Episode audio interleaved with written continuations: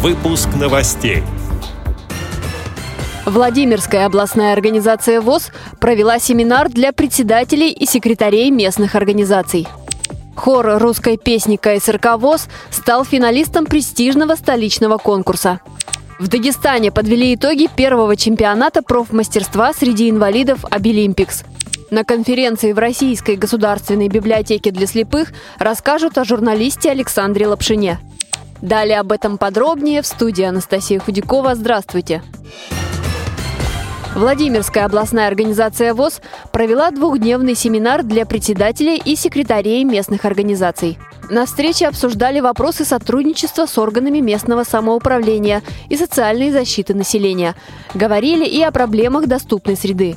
На совещании обменялись опытом работы по организации социальной защиты и реабилитации инвалидов по зрению. Семинар проходил в городе Коврове.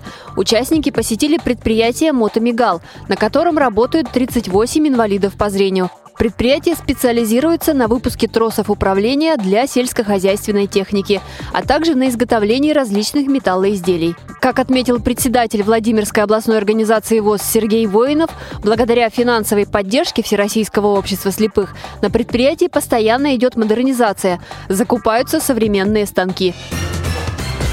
Хор русской песни культурно-спортивного реабилитационного комплекса ВОЗ принял участие в финале второго общегородского вокального фестиваля «Возраст.нет». На конкурсе коллектив представил песню «Россия, Родина моя», а в финале в составе сводного хора исполнил песню «Мой адрес не дом и не улица» вместе с солистом группы «Самоцветы» Юрием Маликовым. Проект реализовывался в рамках программы «Активное долголетие». Хор русской песни КСРК ВОЗ – коллектив с богатой историей, отмечает начальник отдела по реабилитационной работе по Москве и Московской области КСРК ВОЗ Геннадий Карцев. Коллективу в этом году исполнилось уже 46 э, лет.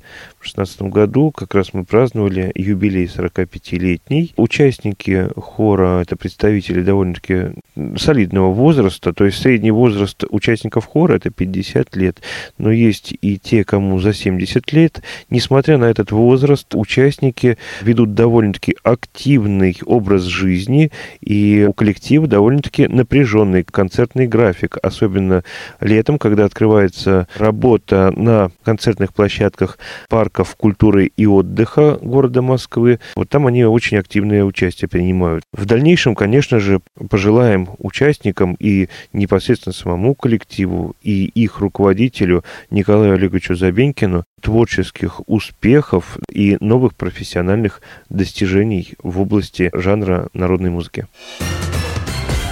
Первый чемпионат профмастерства среди инвалидов Обилимпикс завершился в Дагестане, передает общественный корреспондент радио ВОЗ Хайбула Магомедов. На соревнования в город Каспийск приехали 40 профессионалов, которые успешно прошли отборочные туры. Они показали свои способности в области психологии, адаптивной физической культуры, программирования. Среди участников также были переводчики, знатоки по лего-конструированию. Инвалиды по зрению участвовали в трех компетенциях – адаптивная физическая физическая культура, массажист и бисероплетение. Они заняли одно первое, три вторых и два третьих места. В рамках чемпионата также прошли конференции и заседания рабочих групп по вопросам инвалидности с участием представителей региональных и федеральных органов власти. На закрытии выступили творческие коллективы и представители дагестанской эстрады. Завершился чемпионат Обилимпикс большим салютом. В Российской государственной библиотеке для слепых сегодня пройдет читательская конференция, посвященная Александру Лапшину, писателю, члену Союза журналистов, бывшему главному редактору звукового, общественно-политического и литературно-художественного журнала «Диалог». А завершит череду мероприятий октября в библиотеке заседание клуба преодоления с программой «Алло, мы ищем таланты». Мероприятие пройдет в форме литературно-музыкальной встречи. Каждый участник сможет прочитать стихи или исполнить песни любимых авторов, а также представить свои собственные произведения. На заседание клуба всех приглашают 31 октября.